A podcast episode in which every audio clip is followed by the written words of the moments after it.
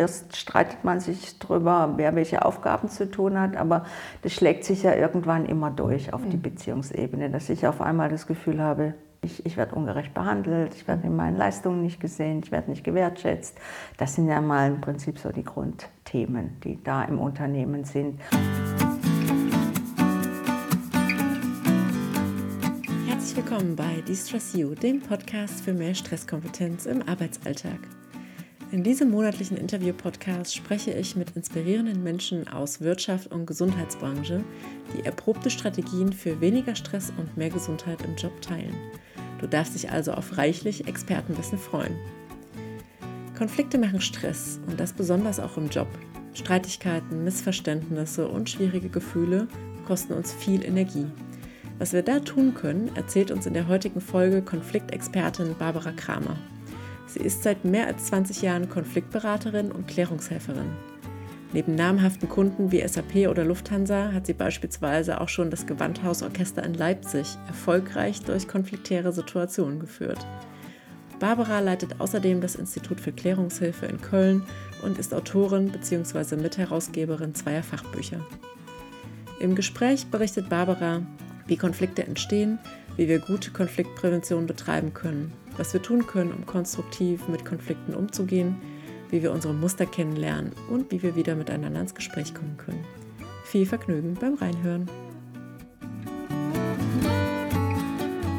Also, liebe Barbara, ich begrüße dich heute in meinem Podcast. Ich freue mich sehr, dass du dir heute die Zeit genommen hast Gerne. und äh, meinen Fragen Rede und äh, Antwort stehen wirst.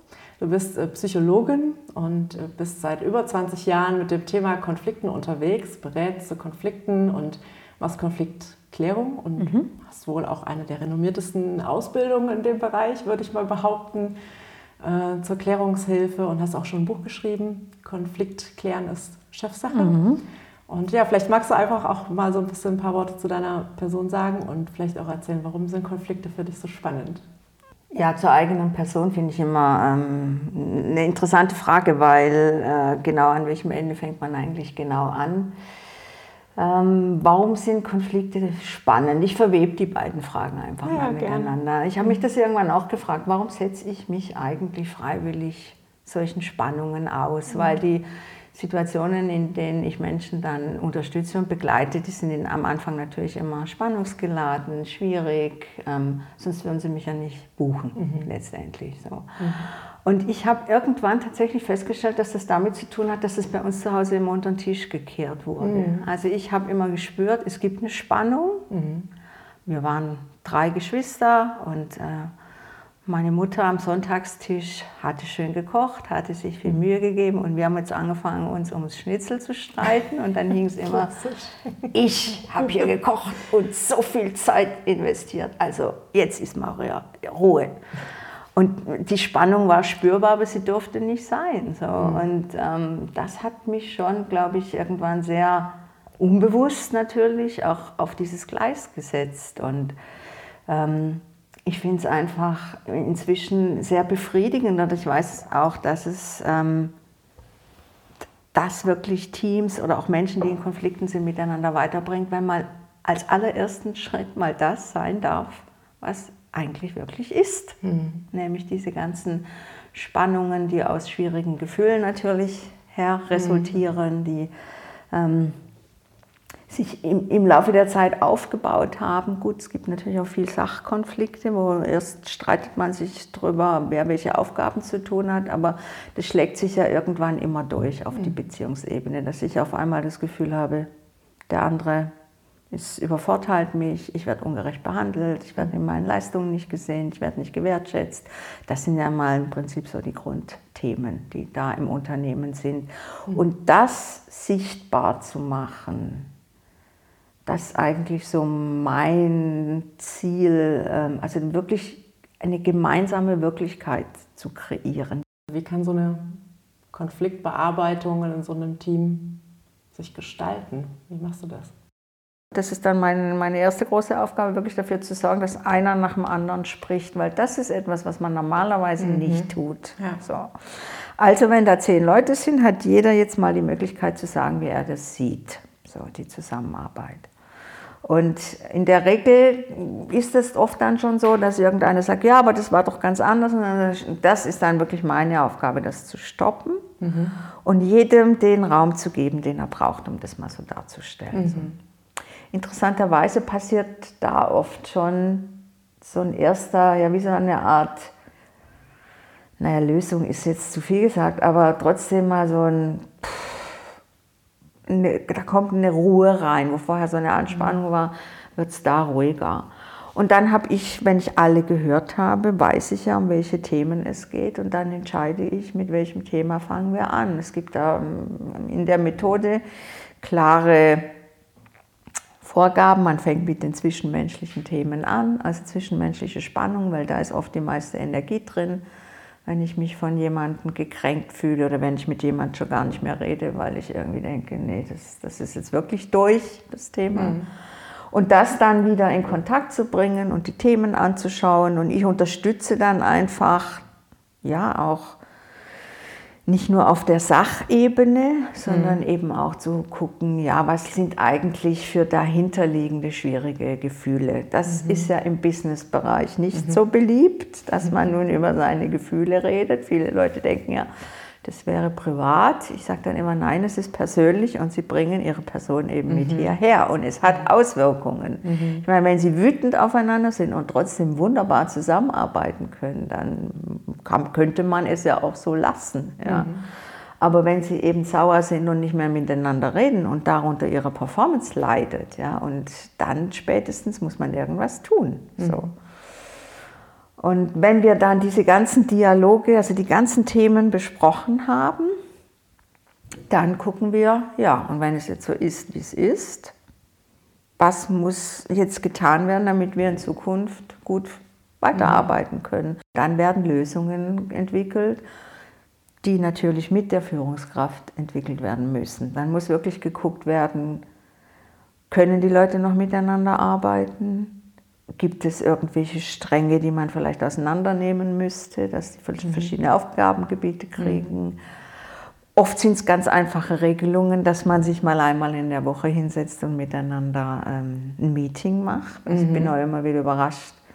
So eine Regelkommunikation, wie es ja immer so schön heißt im Unternehmen wie wenig die dann da ist oder mhm. die war mal da, aber dann war es eigentlich nur langweilig und mhm. dann hat man irgendwie aufgehört. Also damals überlegen, wie könnte ich eigentlich so ein Meeting gestalten, mhm. dass ich Freude dran habe. So. Mhm. Und gerne dahin gehe, was müsste denn da eigentlich passieren? Also sich solchen Fragen mal zu stellen. Mhm so ein Gedanke, den ich da gerade so im Kopf hatte. Wie viel Offenheit ist nötig, mit äh, der die Teilnehmer dann in den Prozess gehen und wie viel Offenheit kann man dann vielleicht auch kreieren im Rahmen von so einem Prozess? Wie sind denn da so deine Erfahrungen? Also es ist so beides. Ich meine, was ich natürlich schon versuche und ich glaube auch, dass das zu meinen Stärken gehört, dass ich von Anfang an ein Feld kreiere, wo ich ähm, zumindest einlade mhm. zu sagen, ähm, was sie auch zum Beispiel bezüglich dieses Meetings denken. Also meine, eine meiner ersten Fragen heißt, wie sitzen Sie gerade hier? Ich würde gerne mal einmal, die, einmal rundherum fragen, wie sitzen Sie gerade hier? In welcher mhm. Stimmung sitzen Sie hier? Mhm. Weil ich weiß selber, es gibt viele Leute, die können solche Sitzungen überhaupt nicht leiden, solche Meetings. Mhm. Vielleicht haben sie auch schlechte Erfahrungen gemacht. Vielleicht mhm. denken sie, oh, mein Schreibtisch quillt mhm. über, jetzt muss ich hier rumhocken. Oder vielleicht denken sie auch, oh, ey, endlich, es wird höchste Zeit, dass wir mal miteinander ins mhm. Gespräch kommen, weil man hat es doch wirklich gespürt die letzten Monate, dass es hier nicht gut läuft und an allen Ecken und Enden knirscht. Mhm. So, also wie auch immer Sie gerade hier sitzen, das ist dann meistens so mein O-Ton. Für mich ist das eine so gut wie das andere. Ich wüsste es nur einfach gerne. Mhm. Ich fände, wir könnten doch einfach von Anfang an gleich mal mit dem rauskommen, wie, wie sie es gerade erleben. Und zum Thema Offenheit. Also die Führungskräfte sagen dann meistens, ja, und ich erwarte dann schon, dass hier alle offen sind. Mhm. Ich sage dann ja, im, im, Gegensatz zu Ihrem Chef erwarte ich nicht, dass Sie hier offen sind. Es wäre natürlich auf der einen Seite hilfreich, denn nur alles, was angesprochen wird, kann sich auch verändern. Mhm. Und wenn Sie ein Thema haben, was Ihnen eigentlich stinkt und was Sie gerne ändern würden, mhm. Dann kann sich das nur verändern, wenn wir das wissen und uns ja. das anschauen können. Allerdings, Offenheit hat auch ein hohes Risiko. Mhm. Und Sie, ich, bin, ich bin in zwei Tagen wieder weg und Sie müssen wieder miteinander arbeiten. Das heißt, Sie müssen sich selber überlegen, äh, wie weit hängen Sie sich jetzt eigentlich aus dem Fenster. Mhm. Aber es scheint zu funktionieren. Es scheint zu fun es funktioniert, irgendwie funktioniert es auch, ja. Ja, und es gibt natürlich auch Leute, die sitzen in der Anfangsrunde und sagen, ich sage ja nichts. Hm. Da sage ich, ja, ist in Ordnung. Können Sie zuhören? Das wäre nicht schlecht. Hm. Ich meine, wenn Sie sagen, ich würde gern gehen oder ich gehe demnächst, dann schalte ich Führungskräfte ein. Hm. Also ich gebe, deshalb will ich auch die Führungskräfte mit dabei haben, weil ich bin nicht deren Chef die Klärungsmotivation, die liegt nicht bei mir, die muss immer bei der Führungskraft liegen, mhm. also mindestens mal bei der. So. Mhm. Warum siehst du das so, dass äh, Konflikte klären Chefsache ist sozusagen? Also mal grundsätzlich, Konflikt, also haben ja Führungskräfte äh, eine Führungsaufgabe. Mhm. Und zur Führungsaufgabe gehört unter anderem, dass sie ähm, sich Ziele setzen mit dem Ziel und die mit dem Team und die mhm. dann eben auch umsetzen. Also und Ziele gehen ja in der Regel auf die Performance. Also was wollen Sie schaffen als Team, was wollen Sie leisten, was wollen Sie umsetzen. So, das ist mal das eine. Aber in der täglichen Zusammenarbeit gibt es eben nicht nur diese Sachebene, sondern es gibt auch Beziehungsebene oder das Zwischenmenschliche, wie ich es immer mhm. nenne. Und das spielt eine große Rolle. Und wenn da Irritationen sind, dann schlägt das auch auf die Performance mhm. durch. So. Mhm. Und wer soll sich darum kümmern, wenn nicht die Führungskraft? Die ist in meinen Augen eben nicht nur zuständig für die Leistung des Teams, sondern auch für das Klima im Team. Mhm. Und es gibt natürlich reichlich Untersuchungen, die sagen, das ist auch ziemlich schlau, wenn man das so macht als Chef, weil wenn die Leistung ähm, gebracht werden soll, es auf der zwischenmenschlichen Ebene aber nicht stimmt, dann wird das extremst mühsam. Mhm. Und dann kommen solche Sachen, äh, solche Phänomene, dass äh, die Mitarbeiter krank werden, dass die sich, dass sie innerlich kündigen, dass sie Dienst nach Vorschrift machen. Und so ein Team zu führen, also mhm. das macht keine Freude. Deshalb sage mhm. ich den Führungskräften immer, sie tun sich selber den größten Gefallen, wenn sie sich darum kümmern. Ja. Und zwar möglichst, möglichst rasch, nicht wenn es nicht, so eskaliert ist dass es gar nicht mehr geht. Mhm. Mein Podcast dreht sich ja thematisch um das Thema Stress. Du hast es ja gerade auch schon mal so ein bisschen angesprochen, dass Konflikte dazu führen, dass äh, Menschen häufiger krank werden oder innerlich kündigen. Also wahrscheinlich ist jetzt so meine Hypothese, führen Konflikte ja auch zu irgendeiner Form von Stress. Oder wie, wie erlebst du das so bei den Teams, die du begleitest? Wie, wie viel Stress haben die dadurch, weil es konfliktäre Beziehungen gibt? Also ich, ähm, mein Eindruck ist, äh, die haben da ziemlich viel Stress. Mhm. Also ähm, das kann man ja am eigenen erleben, also an der eigenen Person erleben. Wenn ich mhm. persönlich Konflikte mhm. irgendwo mhm. habe, das macht mir auch Stress. Ich denke viel darüber nach, mhm. ich führe innere Dialoge. Ähm, investiere viel negative Energie. Ja, so genau. Ich investiere, und das passiert den Leuten ja auch. Mhm. Jetzt hast du da, je nachdem, wie man gestrickt ist, ich meine, Leute können ja unterschiedlich gut mit Konflikten umgehen. Mhm. Also es gibt auch schon Leute, denen das nicht so viel ausmacht. Die haben kein Problem, Klartext zu reden und die haben auch weniger das Thema, dass sie Sorge haben, komplett aus der Beziehung mhm. zu fliegen. Und es gibt ja schon auch Menschen, die da eben ganz anders gestrickt sind. Für die ist es mhm. wichtig, dass die mhm. Beziehung harmonisch läuft, dass es gut ist. Und die haben am meisten Stress, ne? mhm. weil für die ist es eine hohe, es hat so ein hohen, hohes Anspannungslevel oder eine große Unsicherheit auch innen, eine große Irritation, wenn die in einem Feld sich bewegen, also in einem mhm. Arbeitsfeld. Ähm, indem sie das irgendwie nicht, nicht einschätzen können, wann es auch zum Beispiel wieder zu irgendwelchen Kränkungen, Wutausbrüchen mhm. oder sonst irgendwas kommt. Oder auch die, die Chefs nicht einschätzen können. Es gibt ja schon auch Chefs, die ihre gar nicht im Blick haben, dass sie durch ihre Machtposition, die sie allein aufgrund ihrer Rolle haben, mhm. natürlich eine ganz andere Wirkung auf die Leute haben, wenn die irgendwas sagen. So. Mhm. Und das ich glaube, dass das den Leuten schon ziemlich viel Stress macht, dass sie das mit nach Hause nehmen auch. Mhm. Ja. und da auch dann nicht völlig locker loslassen können und sich er, erholen können. Und ich weiß ja, wie es, also wenn ich dann, ich hatte ja auch eigene Klärungsgespräche, genug, finde ich auch wichtig, dass man das als Konfliktberater am eigenen Leib auch immer mal wieder erfährt. mein Kollege Christoph Thomann hat immer gesagt, jeder Konflikt ist eine Weiterbildung für mhm. mich. Mhm. Ich sage, ja, das stimmt so. Ja. Und wie sehr es sich dann löst oder auflöst, wenn, äh, wenn das Thema geklärt ist und wenn man mhm. irgendwie sich wieder in die Augen gucken kann und wenn man wieder so sieht, ah ja, okay, das waren Missverständnisse oder man konnte sich irgendwie, ähm, hatte einfach zu wenig Kontakt in der letzten Zeit, mhm. hat sich aus den Augen verloren, hat sich, ähm, konnte sich nicht austauschen. Deshalb finde ich es ja auch so wichtig, dass in den Teams auch ein regelmäßiger Austausch ja. stattfindet. Und zwar eigentlich nicht nur über das, was an Arbeitsthemen ansteht, sondern auch, was ist, wie ist denn gerade so unser Klima? Mhm.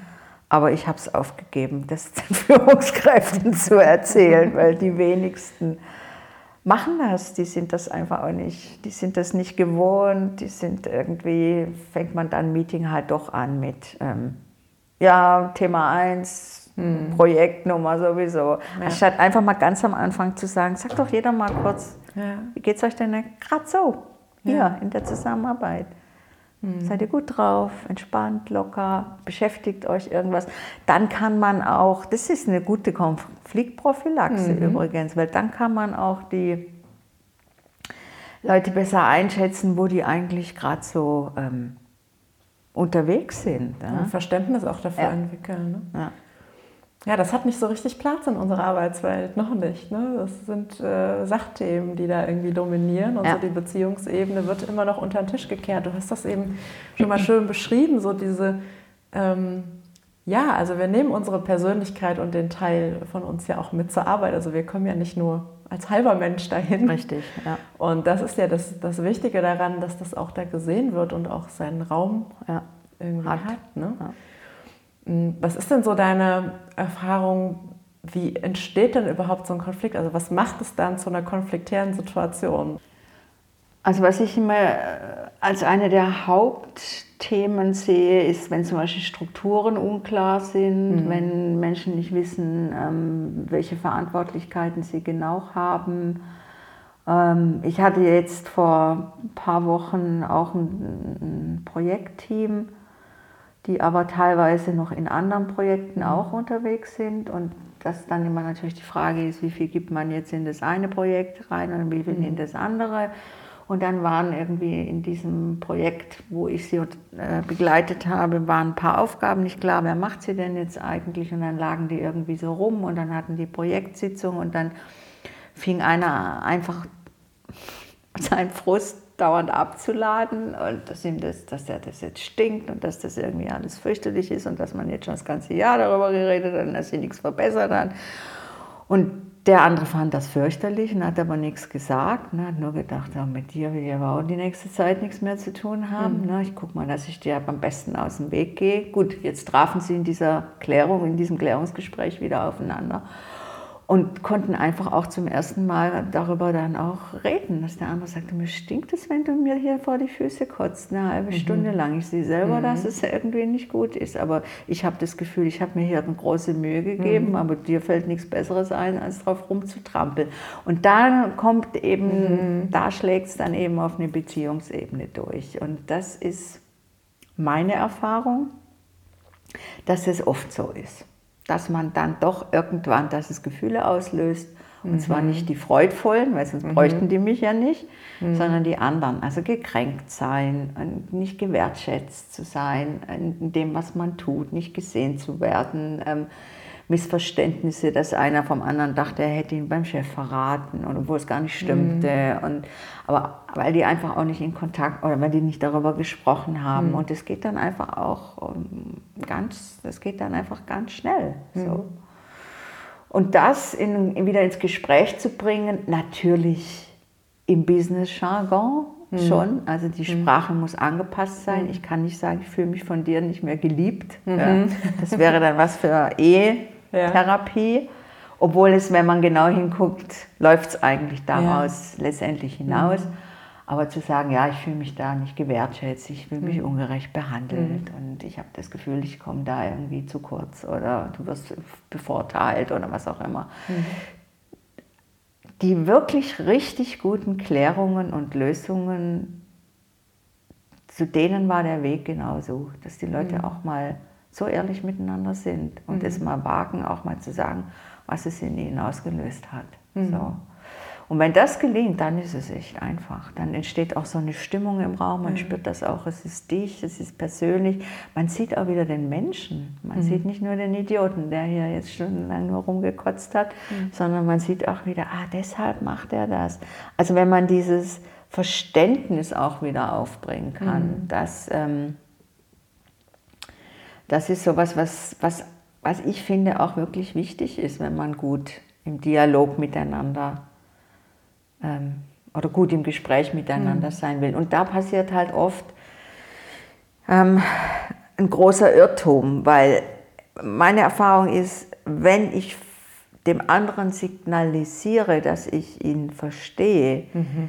dann glauben viele schon, das hieße auch automatisch, dass man einverstanden ist. Also an diesem Beispiel wenn der andere jetzt quasi da seinen Ärger da wahllos raus ähm, ja, loslässt, rauskotzt, auf gut Deutsch gesagt, ähm, dann im ersten Schritt müsste ich eigentlich erstmal wirklich verstehen, um was geht es ihm eigentlich, was ist jetzt der mhm. Ärger. So. Dann kann ich im zweiten, zweiten Schritt gucken, kann ich dafür Verständnis haben, kann ich es nachvollziehen, würde ich vielleicht genauso reagieren, wenn ich er wäre. Ja.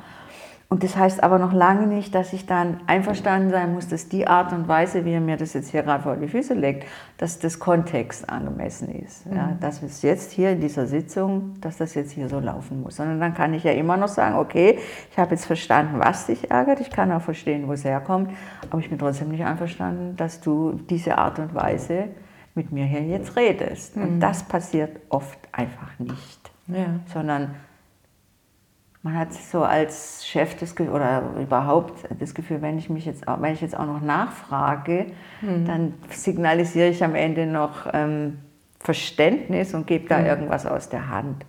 Das für mich klingt das so, als braucht es ähm, da mehrere Kompetenzen auch oh für, oh ja. für jemanden, der irgendwie konstruktiv in Konflikte gehen möchte. Also so zum einen natürlich irgendwie so eine gewisse Form von ne, sich selber kennen und ein eigenes Muster kennen und wissen, was eigentlich passiert, um den anderen dann auch verstehen zu können. Ne? Also klassische Empathie dann wahrscheinlich auch. Ja. Und dann auch Kommunikationsskills, also das dann genauso zu kommunizieren oder so zu kommunizieren, dass es auch für den anderen nehmbar ist und der andere nicht in so eine Abwehrhaltung geht. Ja. Ne? Ähm, du hast ja auch äh, in deinem Buch hier Strategien beschrieben, die äh, für eine gute Konfliktklärung notwendig sind. Das war, wenn ich mich recht erinnere, auch Selbstreflexion, Selbstreflexion. Impulssteuerung. Ähm, Empathie. Em Empathie, ja. Und, und Metakommunikation. Und Metakommunikation, das sind dann wahrscheinlich auch Skills so. Skills für Gespräch, wie ah, man, ja. ja, genau. Also wie Metakommunikation heißt ja nur, wir gehen mal auf so einen Feldherrenhügel und schauen mhm. herunter auf unsere Zusammenarbeit. Wir gucken uns das mal von oben an. Ja. So, wir sind in der Lage, mal zu abstrahieren, wie läuft es jetzt hier eigentlich ja. gerade. So. Ja. Magst du zu den anderen dreien auch noch mal kurz was sagen, so ein bisschen erklären, was so dahinter ähm, steht? Also genau, als, als es darum ging, dieses Buch ähm, zu schreiben, habe hab ich mir eben überlegt, ja, was bräuchte es denn überhaupt als Führungskraft? Mhm. So. Ähm, um gut auf diesem Konfliktfeld agieren mhm. zu können. Und ähm, die habe ja nicht ich erfunden, diese vier Kompetenzen, sondern die kommen aus dem Bereich von Daniel Goleman, also mhm. emotionale Intelligenz. Mhm. Und ich habe sie dann einfach nur noch mal spezifiziert auf das Führungsthema. Ne? Mhm. Und dann eben Selbstreflexion heißt genau das.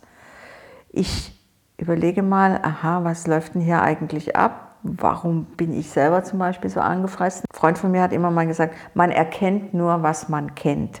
Also ich mhm. kann mich nicht in die Schuhe des anderen versetzen, wenn der nicht irgendwas zeigt, was ich auch von mir im Prinzip kenne. Mhm. So. Und ähm, deshalb gehört das zusammen, Selbstreflexion und Empathie.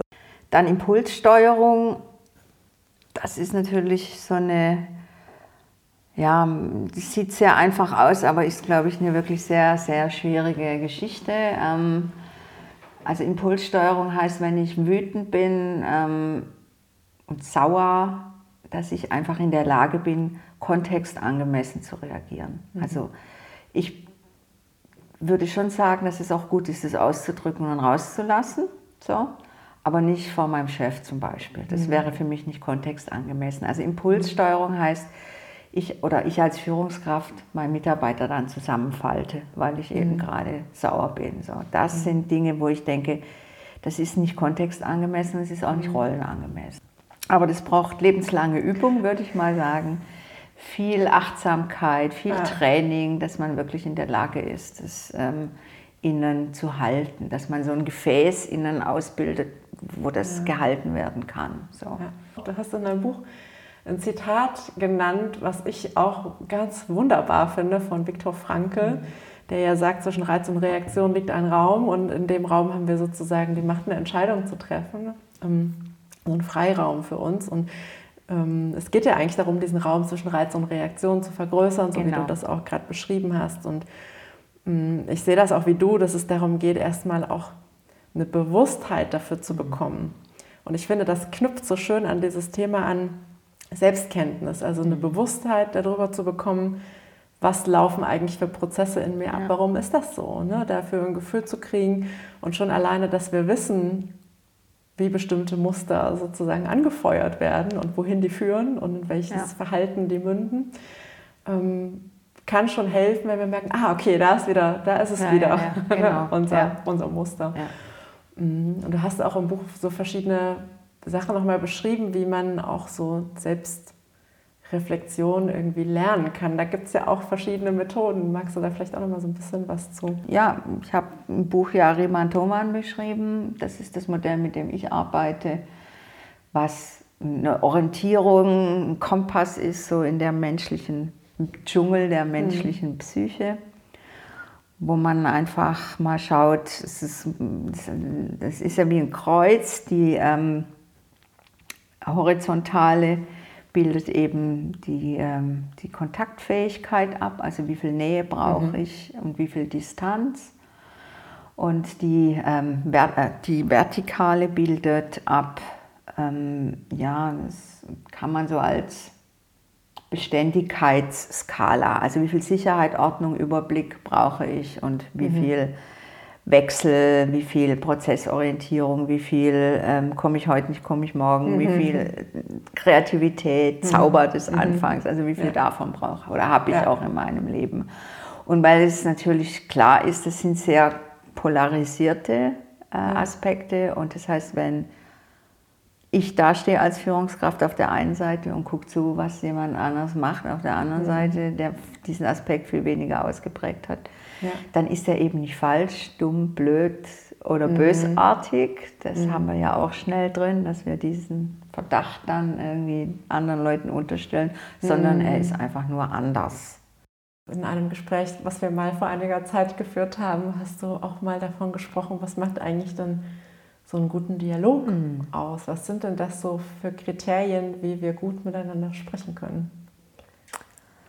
Also ich glaube, das ganz Wesentliche, also je länger ich als Konfliktberaterin arbeite, umso deutlicher wird mir, ähm, meine Arbeit geht dann leicht und ich kann die Leute gut miteinander ins Gespräch bringen, wenn jede oder jeder der Anwesenden schon mal verstanden hat, dass seine Sicht der Welt nur eben seine Sicht mhm. der Welt ist. Ja. Weil ich, was ich oft erlebe, ist einfach dieses, ich habe recht und du hast mhm. falsch. Ja? Und mhm. ähm, das ist eine Sackgasse, das führt ja. nirgendwo hin. Und was mir zunehmend auch klar geworden ist, dass wir unterscheiden müssen, worüber reden wir eigentlich? Mhm. Reden wir über eine Wirklichkeit oder Wahrheit erster Ordnung? Das ist, sind für mich Fakten. Also wenn wir beide uns um elf verabreden oder ich du schreibst mir eine E-Mail, da steht drin, ich komme um elf und dann kommst du um zwölf und dann sagst du zu mir, nee, wir waren zwölf Uhr verabredet, dann könnten wir das überprüfen. Also wir könnten Fakten überprüfen und mhm. einer von uns hätte recht und der andere hat sich geirrt. Mhm. So. Das geht aber nur mit Fakten. es geht nicht mit Werten, es geht nicht mit Überzeugungen, es geht eben mit vielen Dingen nicht. Das ist Wirklichkeitsweiterordnung, wo es einfach um äh, ja, unsere persönliche Software, sage ich mal, ja. letztendlich geht. Ja. ja.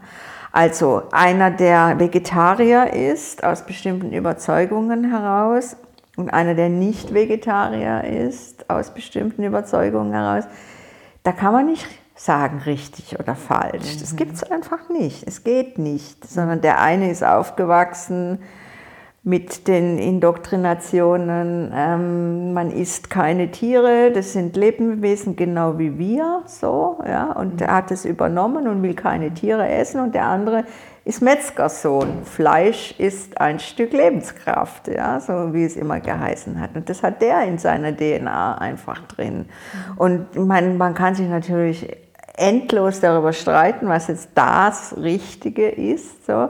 Aber es wird kein richtig und kein falsch letztendlich geben. Man kann natürlich gucken, was sind die Auswirkungen, wenn jetzt viele Leute kein Fleisch essen, was hat das für Auswirkungen was hat es für Auswirkungen, wenn viele Leute Fleisch essen? Sowas kann man gucken und diskutieren und so, aber mhm. es wird nicht richtig oder falsch geben.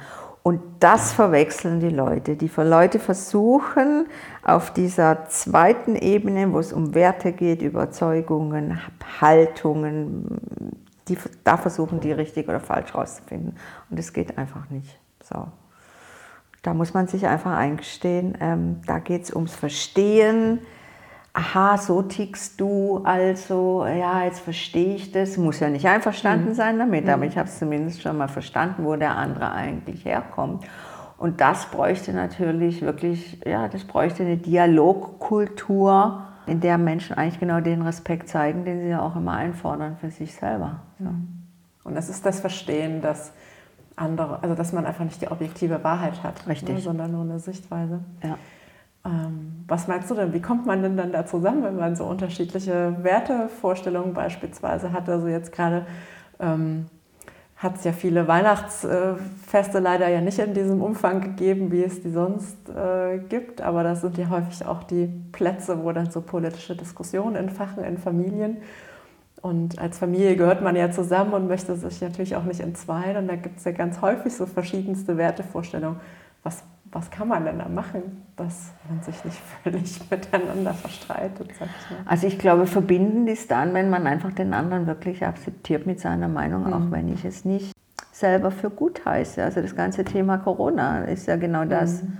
Also was man ja mhm. oft versucht, ist dann eben den anderen zu überzeugen. Ja. Und ähm, und wenn Streit. ich und dann, dann gibt es halt Streit. Ja, weil ich meine, dann nehme ich den anderen. Man fühlt sich ja dann auch nicht ernst genommen in dem, was man sagt. Und mit Menschen, die Corona wirklich komplett leugnen, würde ich es so verfahren, dass ich das, das Thema ausklammere. Na, das würde ich gerade fragen, ob du ich das so einfach aus, ja, ich würde es ausklammern. Ich würde ich würd sagen, wir reden da nicht drüber, weil das, wir sind so grundsätzlich unterschiedlich. Und ich weiß, dass es da es in der Welt einfach mhm. ist, mhm. ich kann deine Wirklichkeit da nicht teilen. Ich weiß nicht, wie du es mhm. machst, aber ich teile sie nicht. So, mhm. Punkt. Mehr kann man nicht machen. Und heimlich denkt man natürlich, der andere ist ein Idioten, ein Trottel und sonst irgendwas. Aber gut, das ist ja auch legitim. Mhm.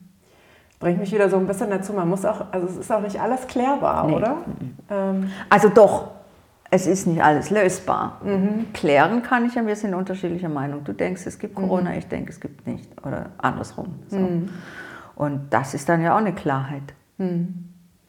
Und wenn du so in Konfliktklärung bist, gibt es dann manchmal auch Situationen, die einfach so festgefahren mhm, sind, Klar. wo man dann auch mit Kommunikation, sag ich mal, in dem Moment ja. nicht mehr weiterkommt? Also je älter ein äh, Konfliktstrang ist, umso schwieriger ist, mhm. das auch aufzulösen, weil da einfach auch viel passiert ist und viel Resignation ja auch dann schon mhm. da unterwegs ist quasi. Mhm. Und ähm, ja. kann das dann so weit gehen, dass man sich auch trennt? Mhm.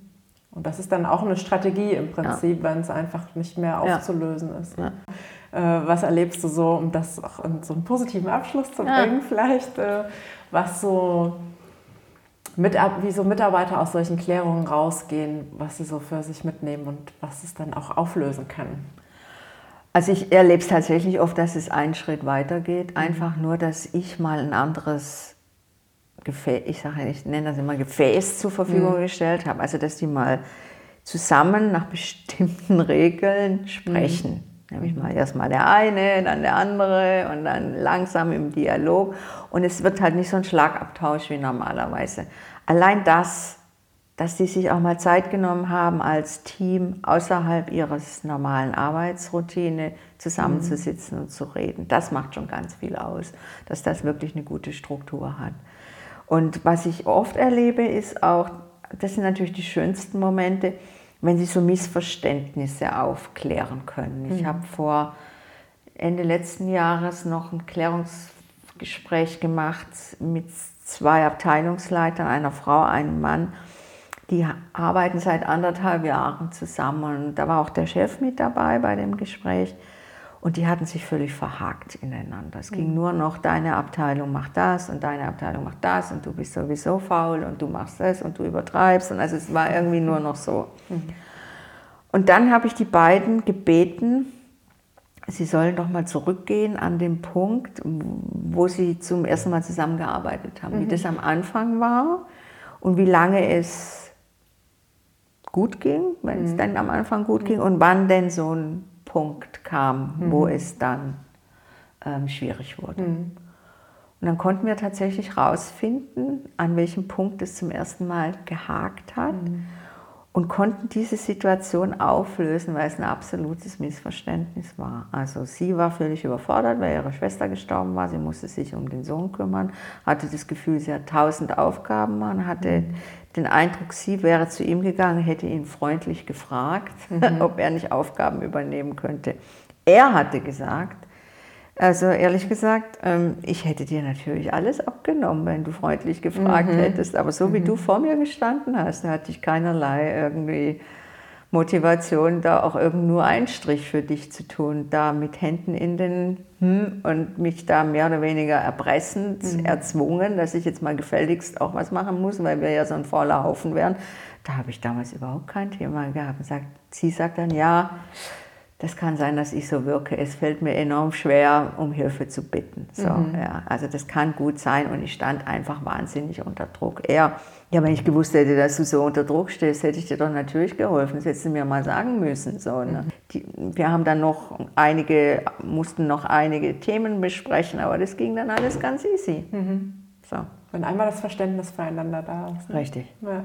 Dann klappt's. Ja, jetzt haben wir so eine ja, doch ganz weite Reise gemacht durch das Thema der Konflikte. Ähm, haben wir so ein bisschen angefangen, mal zu beleuchten, warum du das überhaupt so spannend findest, warum das auch so allgegenwärtig ist bei uns, dieses Thema und warum auch so Beziehungsthemen in der Firma oder im Unternehmen nicht so richtig viel Platz haben und was wir tun können.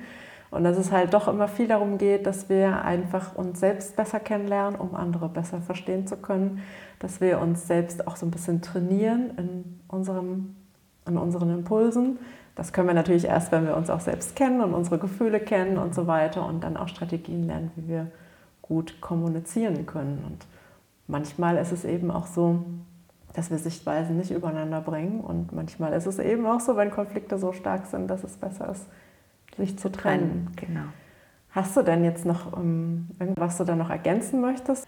Ich glaube, der einzige ähm, Gedanke, der mir immer wieder wirklich wichtig ist, auch wenn man keine Lust dazu hat, man muss sich Konflikten annehmen, weil sie verschwinden mhm. nicht von alleine. Ja. ja. Und es ist, glaube ich, auch wirklich eine Aufgabe, und ich glaube, gerade an Konflikten, wächst man persönlich sehr oder kann seine Persönlichkeit, wenn man das will, wirklich gut weiterentwickeln, weil man mhm. einfach viel über sich und über den anderen und über das Menschsein mhm. an und für sich lernt. Und ich weiß einfach, dass es sich lohnt. Mhm. Konflikte sind Weiterbildung. Ja.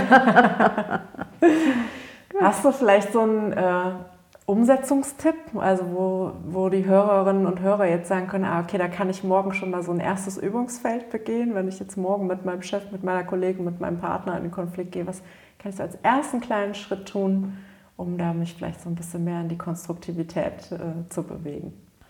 also sich mal hinsetzen und sich überlegen, was ist denn jetzt das Thema, was mhm. ich mit dem anderen habe, was hat es eigentlich in mir ausgelöst. Also mal bei sich anzufangen und dann zu gucken, haben wir eigentlich so eine Beziehung oder habe ich so eine Beziehung mit meinem Chef? Und glaube ich daran, dass es ähm, mir gut täte und ihm mhm. auch und auch unserer Zusammenarbeit, wenn ich einfach mal sagen, hingehen würde und sagen würde, ich habe da ein Thema, ich würde gerne mal mit Ihnen darüber reden. Mhm. Vielen Dank für deine Zeit. Mich sehr gefreut, liebe Barbara. Alles Liebe für dich. Gehst du mit konfliktreichen Situationen um und was sind deine Konfliktklärungsstrategien? Ich freue mich, wenn du von deinen Erfahrungen berichten magst. Alle Links zum Teilen deiner Gedanken findest du in den Show Notes, genau wie die Links zu Barbaras Homepage und zur Ausbildung für Klärungshilfe. Und wenn du neue Podcast-Episoden nicht verpassen möchtest, kannst du diese auch ganz bequem per Mail in dein Postfach erhalten. Einfach über den Link in den Show Notes anmelden. Ich freue mich sehr, dass du heute reingehört hast in diese Folge und natürlich auch, wenn du beim nächsten Mal wieder mit dabei bist bei Distress You, dem Podcast für mehr Stresskompetenz im Arbeitsalltag.